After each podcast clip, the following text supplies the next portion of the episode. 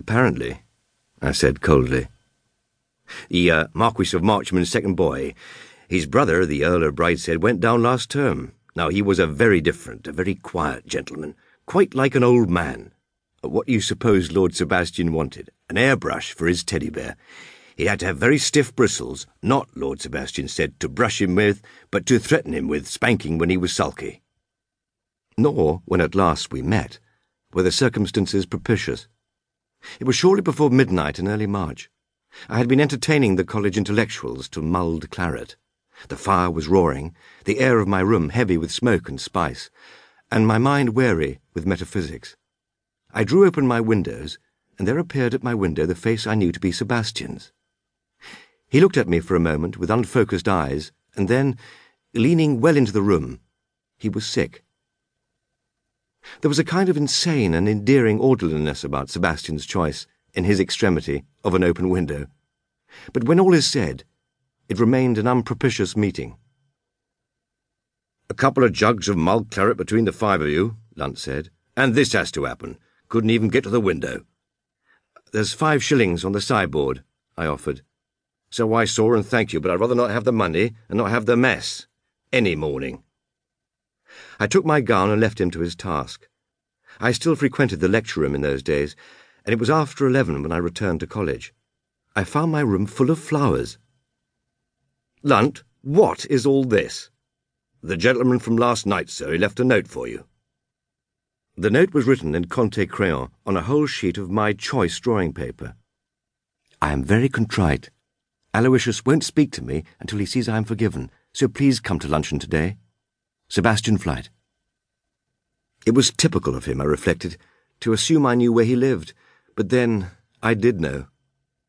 A most amusing gentleman, I'm sure it's quite a pleasure to clean up after him. I take it you're lunching out, sir?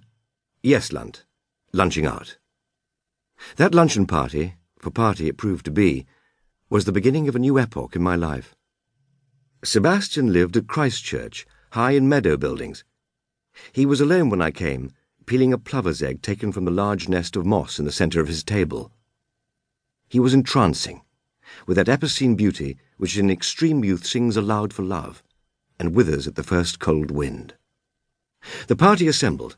There were three Etonian freshmen, each of whom, as he came into the room, made first for the plover's eggs. The first this year, they said. Where do you get them? Mummy sends them from Brideshead. They always lay early for her. When the eggs were gone and we were eating the lobster Newburg, the last guest arrived. My dear, he said, I couldn't get away before. I was lunching with my preposterous tutor. He thought it very odd my leaving when I did. I told him I had to change for, for footer. He was tall, slim, rather swarthy, with large saucy eyes. The rest of us wore rough tweeds and brogues. He had on suede shoes, a large bow tie, and he drew off yellow wash-leather gloves as he came into the room part Gallic, part Yankee, part perhaps Jew, wholly exotic. This, I did not need telling, was Anthony Blanche, the aesthete par excellence, a byword of iniquity from Cherwell Edge to Somerville, and now meeting him, under the spell of Sebastian, I found myself enjoying him voraciously. That day was the beginning of my friendship with Sebastian, and thus it came about that morning in June that I was lying beside him in the shade of the high elms, watching the smoke from his lips drift up into the branches. Presently we drove on, and in the early afternoon came to our destination. We were at the head of a valley, and below us, half a mile distant, grey and gold, amid a screen of boscage, shone the dome and columns of an old house. Well, said Sebastian, stopping the car. What a place to live in, I said. You must see the garden front and the fountain. He leaned forward and put the car into gear. It's where my family live. And even then, wrapped in the vision, I felt momentarily an ominous chill at the words he used. Not, this is my house, but it's where my family live. Don't worry, he continued. They're all away. You won't have to meet them. But I should like to. Well, you can't. They're in London. We drove round the front into a side court. Everything's shut up.